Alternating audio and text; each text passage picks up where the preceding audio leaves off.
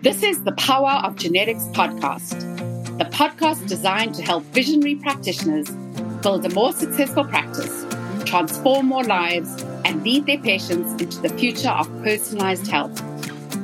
In each episode, I'll interview successful practitioners and leading thought leaders who will share their insights and expertise to help you prepare your practice for what lies ahead. I'm your host, Dr. Yael Joffe, and now let's get into today's episode. A very, very big welcome to a very good friend, a colleague, an inspiration, and a mentor of mine, Kathie Swift. I've been waiting to speak with you on the Power of Genetics for many seasons now. So I am delighted to finally have you speaking to all of us. Welcome, Kathie. Thank you so much. And it is my pleasure to be here with you. So, Kathie, you have been, you know, such a leader in the world of dietetics. I think not just for me, but for so many others in my world. And I thought it would just be great if we could start by talking a little bit about we both are RDs and, you know, mm-hmm. we both kind of probably had a similar start. But if you could tell us a little bit about what this journey was for you in nutrition that kind of landed up almost, dare I say, kind of owning and leading this functional nutrition space. So if you don't mind, if we could just go back a little bit to see where that transition happened for you. Okay, a nice place to start. And thinking about this and looking back, I would say my transitional journey began in the 1980s my on ramp, I'll call it, like others who really discovered functional integrative medicine, was actually born out of a health crisis when I was living in the UK. And I'll tell you, I had some wonderful military physicians who were very investigative, but they were really stumped by my clinical presentation and many abnormal lab findings, everything from low natural killer cell to you name it. So they wanted to send me back to the States for a more thorough workup. But that's when I decided to take matters in my own hands. And I asked the question, not what do I have, but why the heck am I in this state of extreme fatigue, joint and muscle pain, gut problems, sleep disruptions, which I never had, brain fog, and more? Sounds like, you know, this complex mystery illness. So what I did, yeah, I started exploring every alternative therapy available. In the little village I lived in, I did everything from healing touch to other things. And, but fortunately, I came across a group of nutritional medicine practitioners in the UK who were following the work of Dr. Jeffrey Bland and others so that's really, I would say, when my education in functional medicine began. And over time, I slowly began to uncover the mysteries of my illness. And today, I think about this and I think about a heuristic that we at IFN Academy teach our students, and that's STAIN, S T A I N. And in my case, the S, stress, the stress with the move overseas, but also the T, toxins. I was living in a home that had mold. The A in stain, adverse food reactions. I uncovered a really significant severe sensitivity to gluten. The I infection, right before I left for the UK, I had a serious foodborne illness. So a gut infection. And it after that, never put two and two together. Again, it took me a while. And then the N, nutritional, of course, in the stain heuristic, I uncovered through having requested a serum methylmalonic acid that I was B12 deficient. So it was the perfect storm. And you know, as the saying goes, out of crisis lies opportunity. And it was then and there and again, it didn't happen overnight, but this led me to taking a much deeper dive into studying nutritional medicine. It wasn't until the 1990s, I think 91 or more, that they, you know, codified it as functional medicine. And you know, really had to think through what having a graduate degree in nutrition, what did I miss? And I missed a lot. So that was really the beginning of my journey. And it inspired me when I regained my health and I later was nutrition director at Canyon Ranch Health Resorts to really push the envelope there. And this was a pretty cutting edge institution, but even there, I got a lot of pushback, but I was patient and I brought in other thought leaders like Dr. Leo Galland, Dr. Bland, um, Dr. Sidney Baker, some of these fathers of functional mm-hmm. medicine. Mm-hmm. And, you know, really little by little, it gained traction. That's amazingly early. I mean, the 1980s to start on that journey. And I, as I was thinking, I was like, you were talking about the fact that when you started in the space, it was kind of nutritional medicine. And then later we saw the evolution into functional medicine. And when I started my journey, which was only in the, I was long after in the early 2000s, it was really functional medicine with Jeff Bland. And at the time, there was no functional nutrition. So I'm interested to understand, and maybe you can help me because I've never, how we landed up going, because it was very much that functional medicine was functional medicine. And there was nutrition within functional medicine. But then all of a sudden, we saw this wonderful new field of functional nutrition come out. Can you talk a little bit about when that happened, how it happened, why it happened? Because I think more than anyone, you probably were driving this journey, but it, it wasn't that it was always there, this concept of functional nutrition. Yeah, yes. Well, I think there's always been, and again, if we think about the origins, nutritional medicine, I think there's always been this inter, you know, connectedness, like we're, you know, we're relatives, so to speak, in the same family. I can share with you that within the dietetic community, going, believe it or not, way back when, there was a group of very early adopters that at the time it was nutrition and complementary care, a dietetic That's practice right. group, right? Within the Academy of Nutrition and Dietetics. Yeah. Ruth and I were members of that. That's right. Yes. Yeah. So they were pushing the envelope. And then there was, and this is just my opinion, humble opinion, I think there was a stalling of the progress of these very, you know, bright innovators and such. And I think that's when I, you know, again, was back in the States and got more involved. And one of the, I think the shifts was we renamed ourselves the dietitians in integrative and functional medicine. An interesting story here, Yael, that probably many people aren't aware I actually put the proposal forward to the Academy of this name change because I, I think I was the chair of the group at the time, or maybe the co chair. Anyhow, the response I got from the Academy of Nutrition was that you can't use the word medicine in a practice group. So I did some investigative work and I thought, well, that's interesting. There's already a practice group, another one with the name medicine in it. So anyhow, I mean, yeah.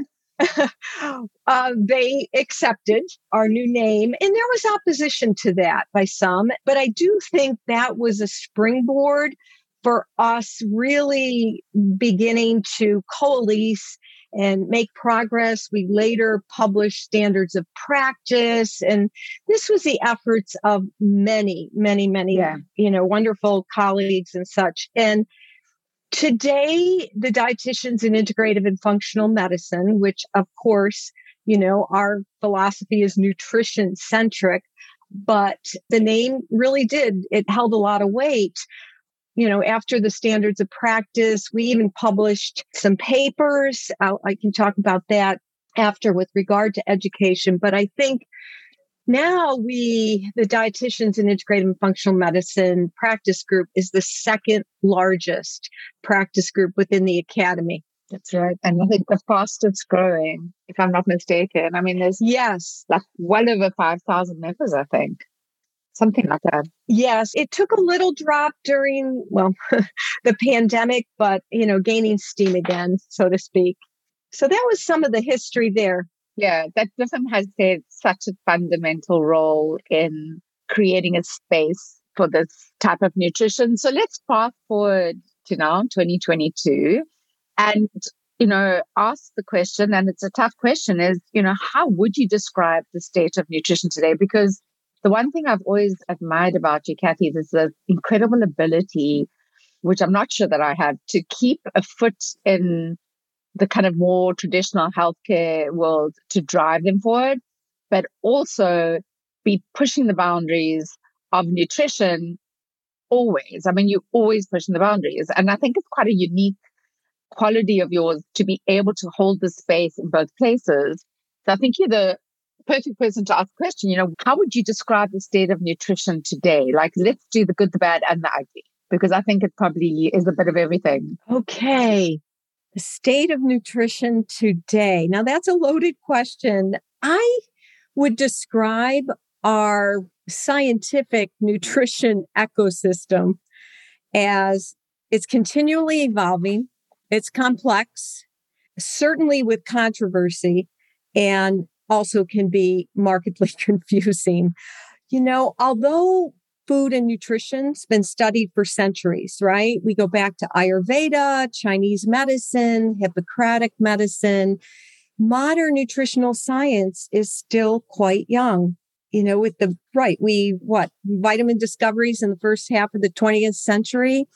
And there's some really interesting papers that I appreciate that have been published on the state of nutrition, but looking at our history because, right, it's been said we have to know the past to understand the present.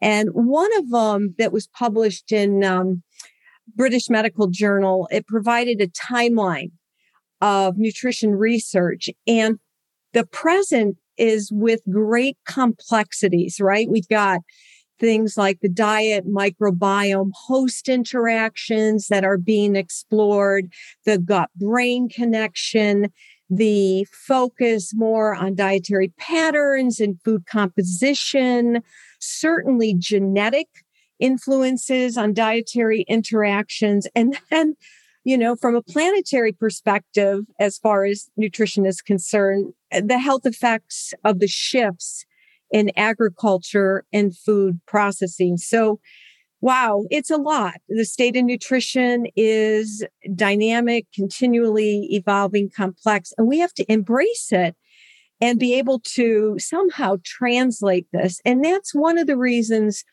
you know, there's also some confusion. You know, I read an essay by Tim Spector from the UK and Christopher Gardner from Stanford.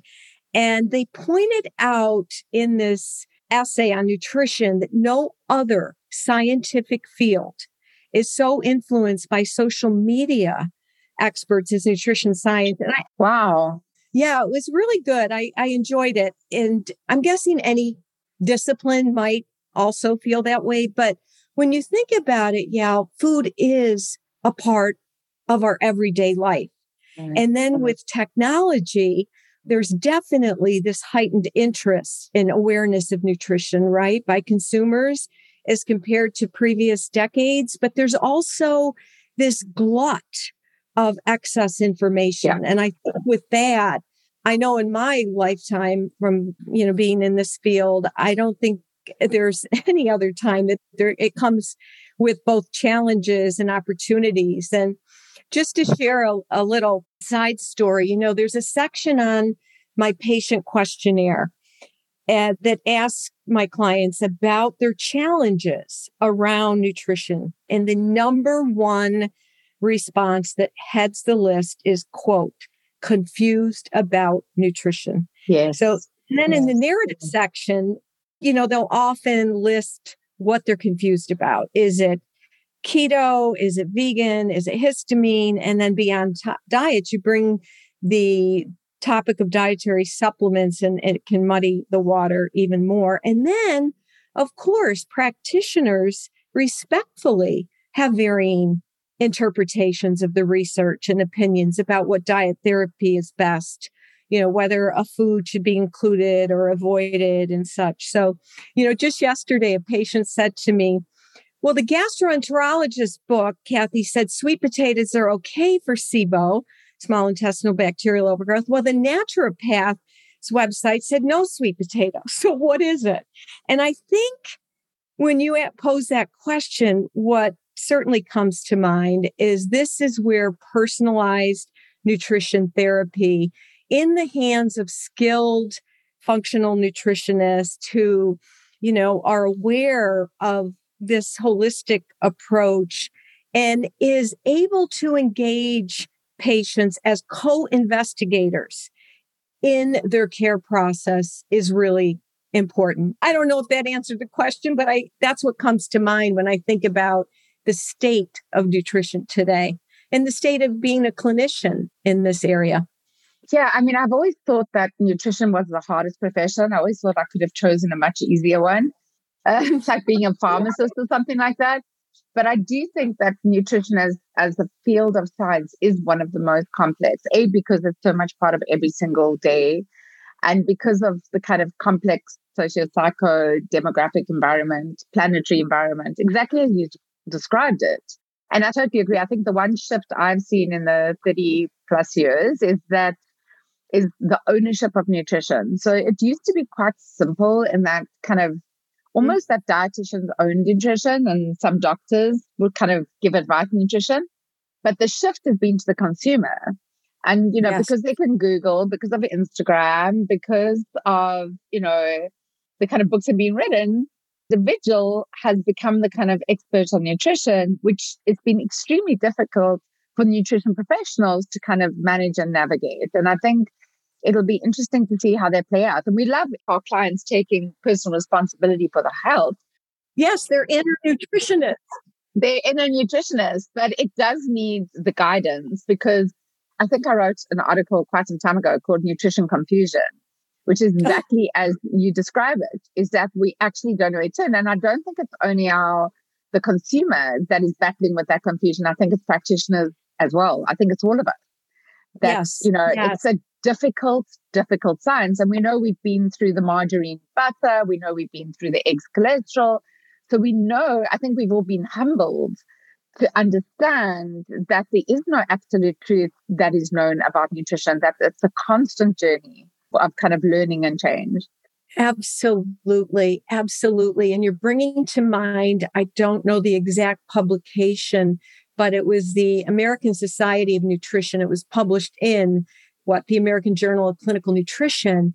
They published a paper to the effect of basically how do we regain public trust in nutrition science. And I remember reading it. It's a very good one. But anyhow, it's this whole just uh, state of the science that we're all currently dealing yeah. with. So, you know, but some opportunities arise out of that. Yeah. I mean, we've also living through the most exciting progression. I mean, for us, having started off as traditional RDs and having seen the evolution of nutrition, it's also I think the one thing that it has done is I always think, you know, the, the idea of nutrition as medicine, and I know that this was your space, food as medicine, that we have seen that happen in our lifetime, that where we've gone from kind of nutrition as a support to being nutrition as a healer. And I think that's one of the most, if I have to put that in the good column, like one of the most yes. exciting things we've seen is we've now, and from my side, obviously, we now know how nutrition impacts gene expression and switching on and off genes which for me was closing the loop on how nutrition truly heals the body. It doesn't just kind of plug holes of, of nutrient deficiencies, which is where we kind of began. Yes, yes, beautiful. And, you know, witnessing this food as medicine, food is medicine movement. It's amazing how many programs there are today. And, you know, I'm going to give a kudos to the Center for Mind Body Medicine because it was well over 20 years ago that we started the Food as Medicine healthcare professional training program. And one of my mentors, Dr. Susan Lord, who just, you know, always embraced this concept in her practice. She and I started, you know, this program and it's great to see that there are so many other food as medicine programs today. In fact, yeah. we just finished what we called a food is medicine for everyone program. It's an online virtual program with a health system, Eskenazi Health in Indiana. And it's really bringing it to, you know, underserved populations. And so there's so many. That's wonderful. She said great things that have come out of this heightened interest in nutrition. So maybe let's just move forward. So I'm kind of there's two questions I have I'd like really burning desire to ask you. So one is, you know, you have a educational, you've built an educational institution, the IFN Academy, and there's a reason that you did that. So let's just touch base on where education for nutrition sits at the moment and why there was a need to build a whole kind of academy really educating practitioners and in, in your case mostly nutritionists on this next kind of journey of nutrition. What what was missing for us? Okay. Well what was missing and i would say still missing in at least conventional dietetics education really, I'll just give you even one quick example. Every student that I precepted, juniors in college, I asked them a question Have you had a genetics course? And it's always no. Oh, always no. Yeah. Your senior year, this is not a nice to know. This is a yeah. must know. So yeah. our education you know, curriculum. And I've had many discussions with different folks, you know, about this. As you know, it takes time to change curriculum. But my colleagues and I, Mary Beth Augustine, brilliant dietitian, nutritionist, um, was the primary author, but we published a paper back in, it was 2015. And it was, uh, we titled it Integrative Medicine, and it was about the gaps in our education, right? And we explored this and certainly found that there were major gaps. And we concluded with really, I think it was called integrated medicine, education, perceived knowledge, attitudes, and practices among Academy of Nutrition and Dietetics members and it was published in the Journal the Academy of Nutrition and Dietetics. And we used integrated medicine as the umbrella term, right, to describe, uh, you know, complementary, alternative, functional, holistic lifestyle, right? Yeah. And but we concluded with recommendations to increase a the evidence that already exists and then also the need to identify best practices and advancements moving forward in this and previous experiences I had over decades was really the impetus to create and launch a formal online training program in integrative and functional nutrition and which IFN Academy or IFNA for short and that's what you know my colleague and business partner Dr. Sheila Dean and I did that same year so we're headed into well, we're in our seventh year headed there. And it is a foundational course, of course, in integrative and functional nutrition. And there is a great need. Now, I also help develop a curriculum within the Academy of Nutrition and Dietetics on integrative and functional medicine, but it's really a a primer. It's it's you know brief and short, but it does inspire and I'm really really glad that we have that. But because it does inspire dietitians to further explore this. I think really our up and coming generation of dietitian nutritionists know this is the here, the now, and the future of nutrition practice. Yeah, I mean, it's been, yeah, the same for me. I mean, here we are, you know, 20 years down the line, looking at kind of curricula which didn't have genetics in 20 years ago. And now, if you get a one hour lecture somewhere in your whole degree, that's kind of the advancement we've made. So, so it's right. still, it hasn't, it just hasn't been what it should have been. You know, it's been too slow. But we are seeing, certainly at a postgrad level, the inclusion of some nutrigenomic courses. But super slow. So we rely on organizations like yourself and mine and Susan Allen's to really bring nutrigenomics in to give them the education. And it's not just dietetics. We're talking about medicine. We're talking about chiropractic, naturopathy. I mean, no one has really solved this problem. So, so Kathie, I'm going to move on to just another question. There's so many practitioners who will listen to this podcast, not just dietitians, but of all different health professional disciplines. And, you know, you've had such an incredible impact on the field of nutrition, pushing it forward, sometimes dragging it forward, um, inspiring um, so many of us to keep doing what we're doing. So, what would you say to someone who's maybe just come out of their program, just entering practice? Like, what is the best advice you can give them in terms of their journey ahead? Wow, great question. Oh, what comes to mind first and foremost is continue to learn, be that lifelong learner. Invest in training, invest in training, have that curious mind, be inquisitive, ask questions. Uh, secondly, I would definitely encourage anyone listening to, and I'm sure most of your listeners are doing this already, but make those connections, network, collaborate with your colleagues. Mm. It's so important. You know, one example I can give you is our IFN Academy listserv. It is free and open to anyone with an interest in integrative and functional nutrition and medicine. And I have to say, I am awed and amazed by it. The sharing of knowledge, the mm. collegial camaraderie, it's also a springboard for practitioners to really coalesce if they have an interest in a particular topic, whether it is nutrigenomics, uh, whether it's continuous glucose monitors, a certain, you know, functional lab, elimination diets, or some other topic of interest. And so if any listeners want to join this community, just send an email to info at ifnacademy.com in the subject line, join the IFNA listserv. We'd love to have you. You know, I think the other piece of advice is, I guess, just wisdom.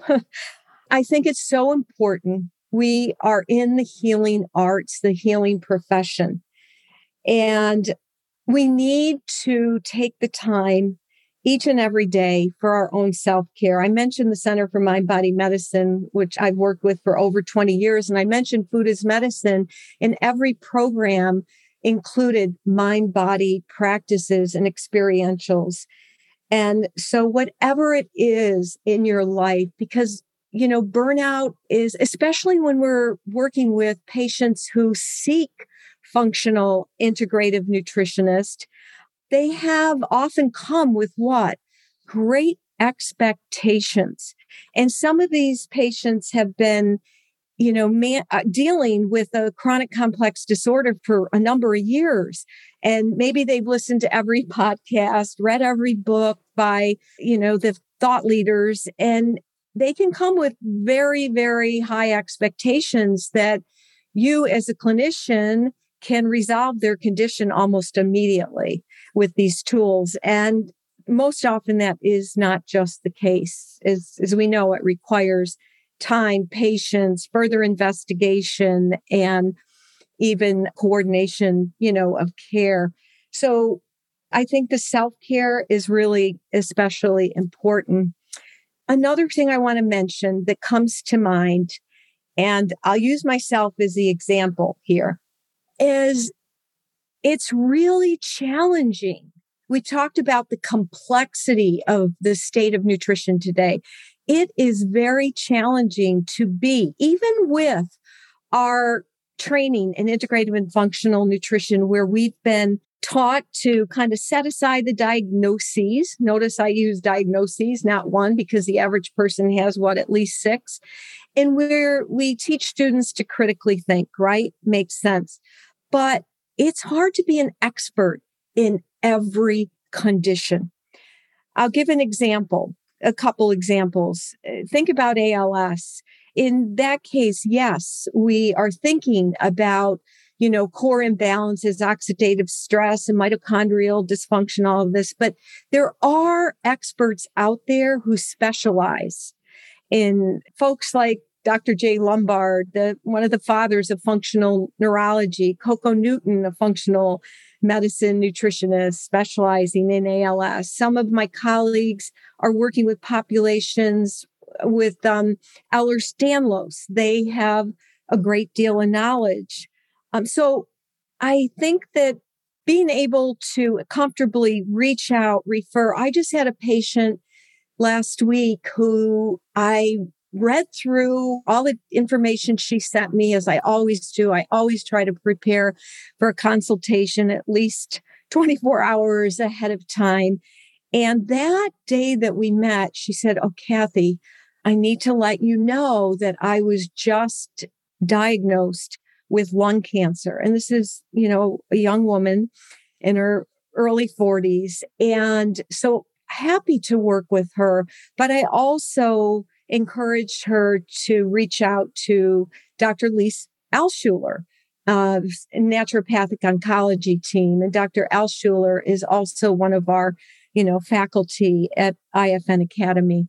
So it's something else to think about. I do encourage dietetic interns that I mentor and other young nutrition professionals to A, yes, get this training in the foundations of integrative and functional nutrition. They get to have these wonderful faculty like you teaching them about nutrigenomics and such, but be consider a specialty area that you you are passionate about and continue to expand your learning in that area because I've learned you know that it it is hard to be we can't be the expert in every condition.